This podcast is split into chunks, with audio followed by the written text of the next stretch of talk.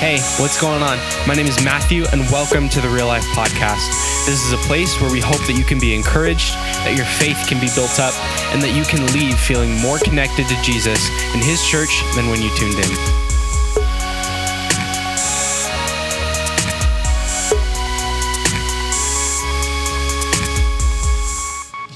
Hi, my name is Shane. I'm excited for this conversation today. Have you ever heard the phrase, you only get one chance to make a first impression? But then maybe you've experienced that time where the first impression you had with someone uh, actually wasn't quite complete or wasn't fully accurate. And the longer you were with them, your perception of who they were changed. I remember a friend of mine named Johnny years ago, met him for the very first time. He had just gotten back from traveling in Europe by himself, several countries, kind of backpacking his way through Europe.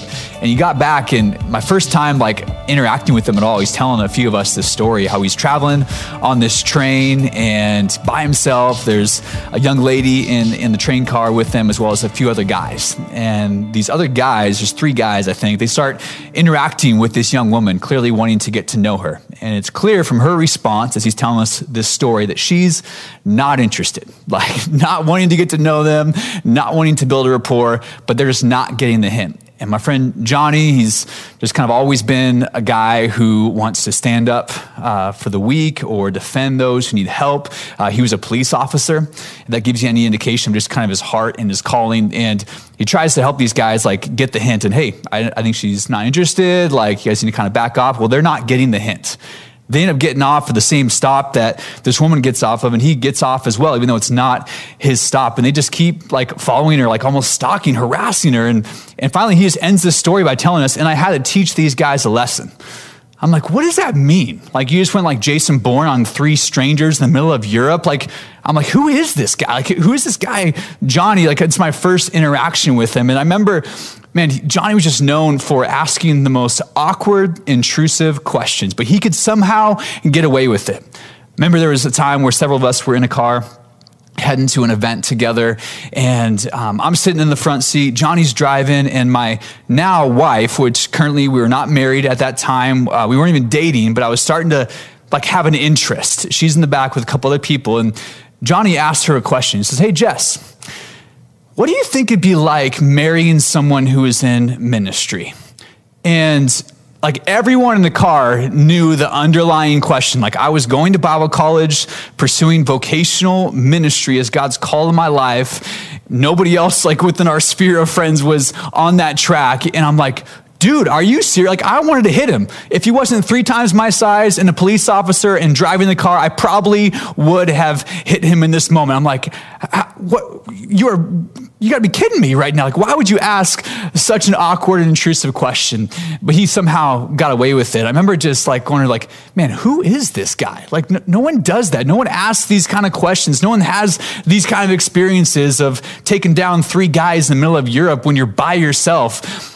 But then there was this moment that I remember so pivotally.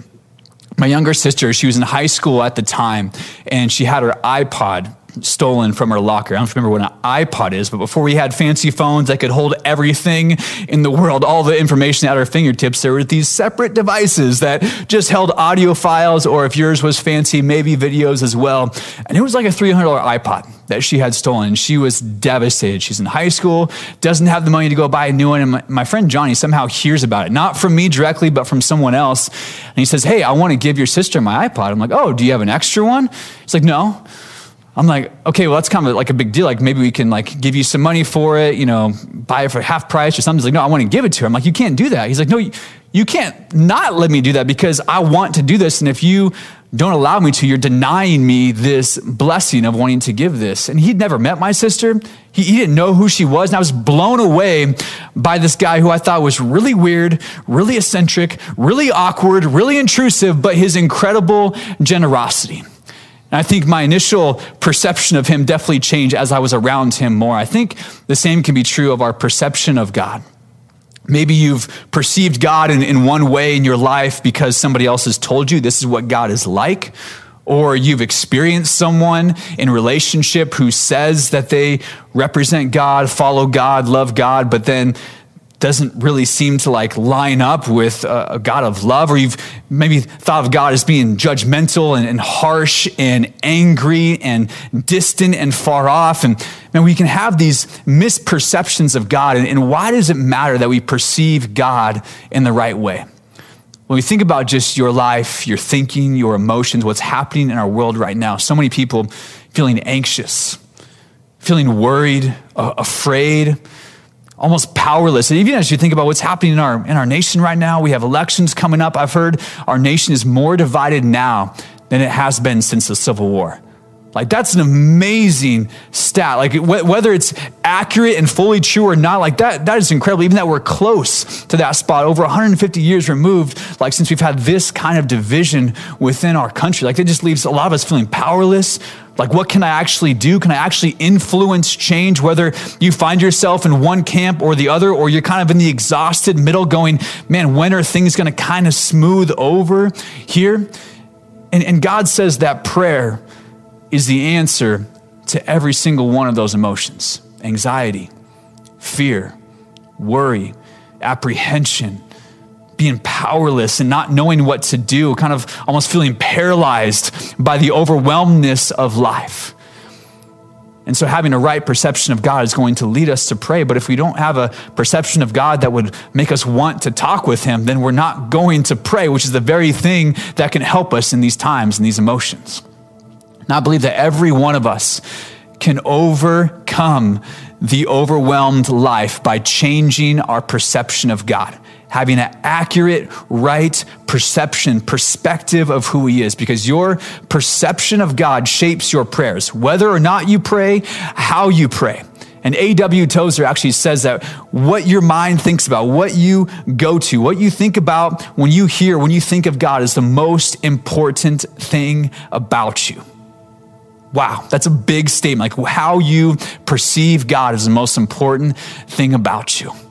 And we want to be people who are not led by anxiety, not overwhelmed, but feel like we have a sense of contentment, peace, assurance, and hope in our lives. Prayer is what leads us to become those kind of people.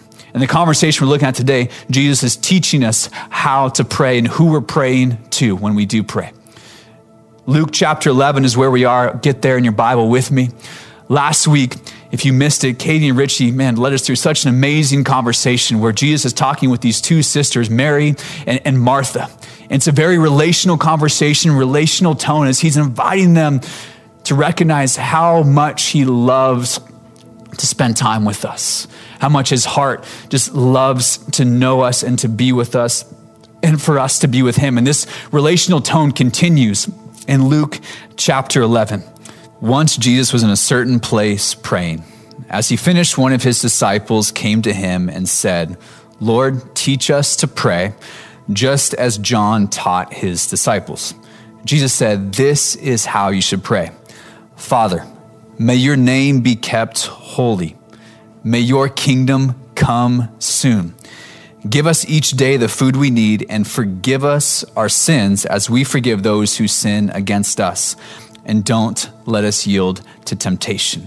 You hear Jesus recognizing that, man, God in heaven, our Father in heaven, his position that he is holy, he is mighty, he is set apart, recognizing the one we're praying to and just the power, the authority that he has, but he wants to meet our needs. We we ask for provision in our lives, but primarily those, those needs that we ask for are ones to accomplish God's will in our lives. And then he goes on with a story. Jesus often told stories. Then, teaching them more about prayer, verse five, he used this story.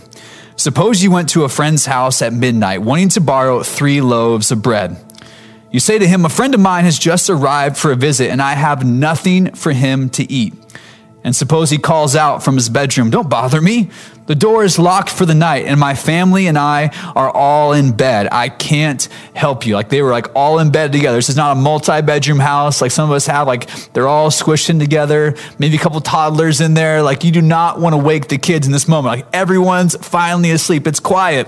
He says, "But I tell you this, though he won't do it for friendship's sake, if you keep knocking long enough, he will get up and give you whatever you need because of your shameless persistence."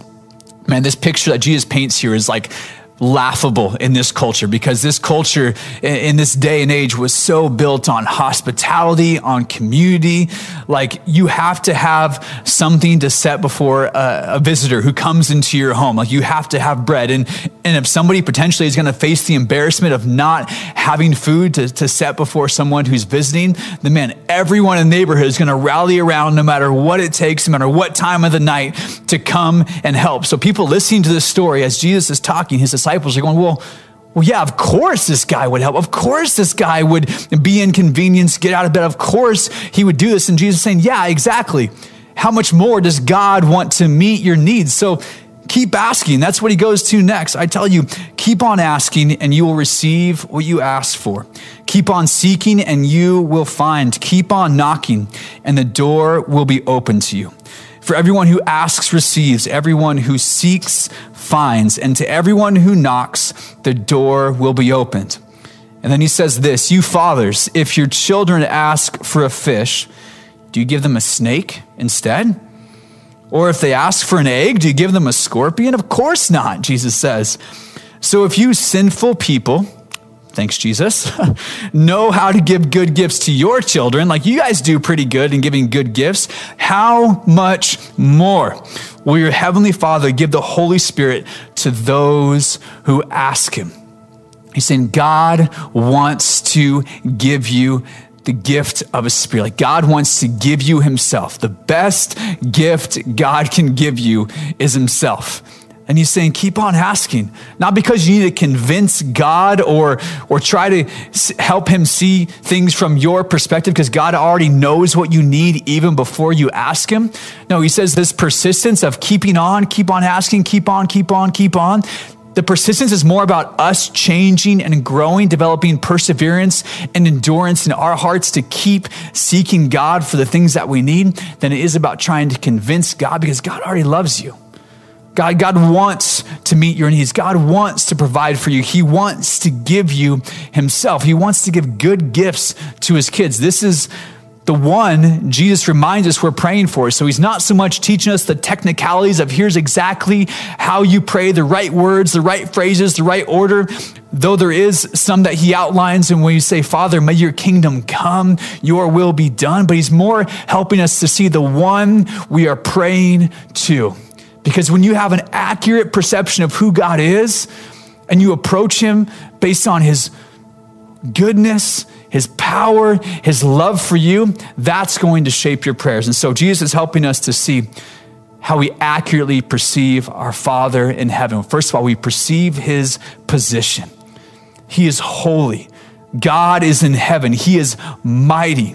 He has authority. He has power. He's not sitting there like hoping things work out. He is in control. And so this is how you and I might shape our prayers, through remembering God's position, his authority in our lives. Something that God's been walking me through in this season personally, just declaring who he is and the impact of his character in my life.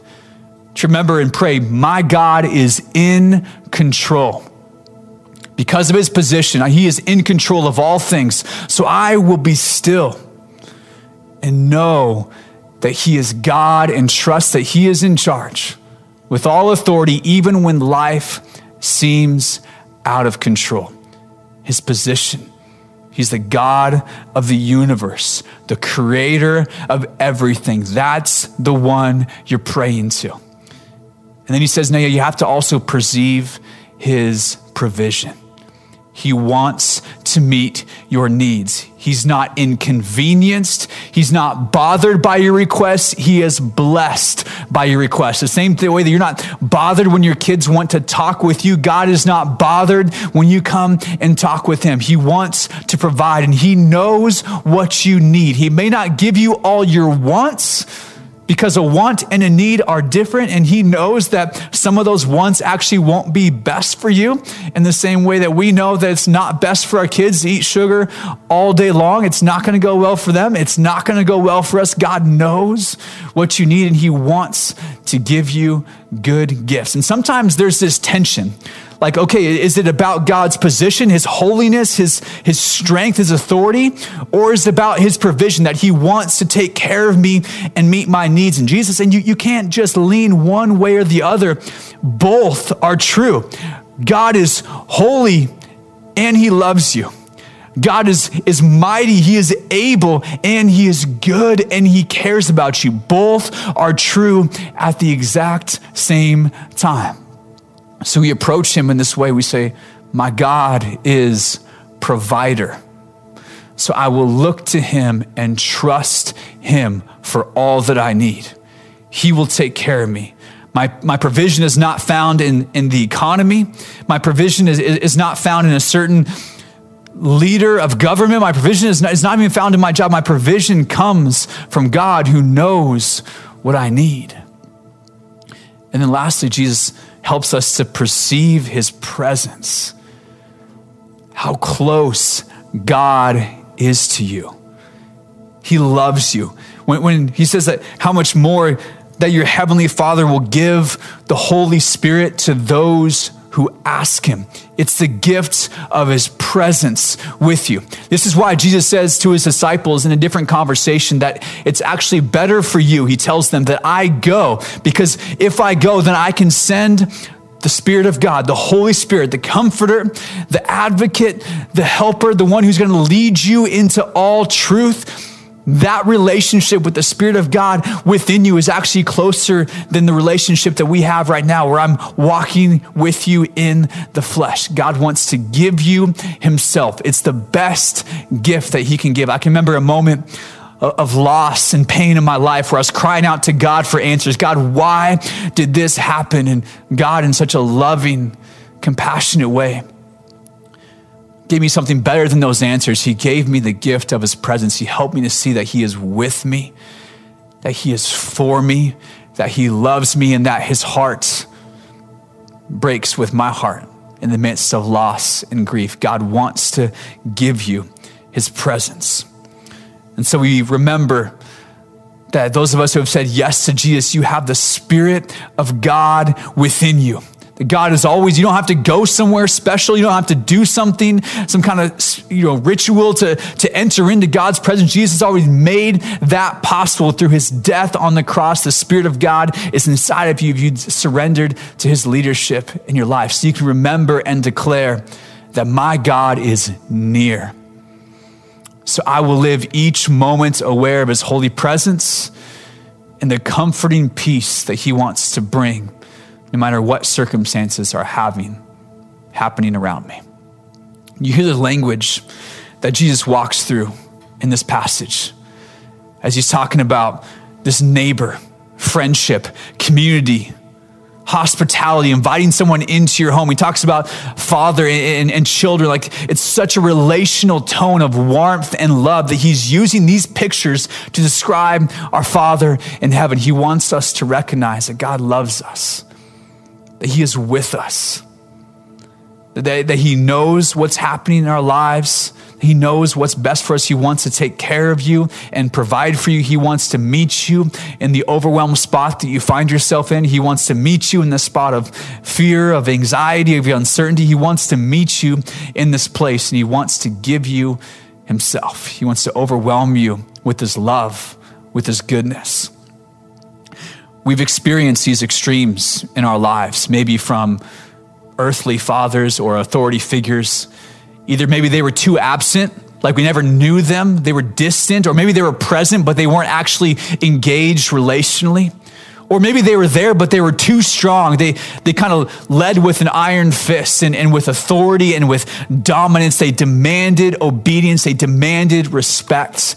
And so we we've placed these broken filters on sometimes our perception of who God is. Well, either God's really, really strong, but he's not good. He doesn't love me. Or maybe, yeah, he, he is good, but he's so far away, he couldn't possibly care about the details of, of my life. He's the creator of the universe. Like, why would he care about what's happening in my heart today and what I'm wrestling with?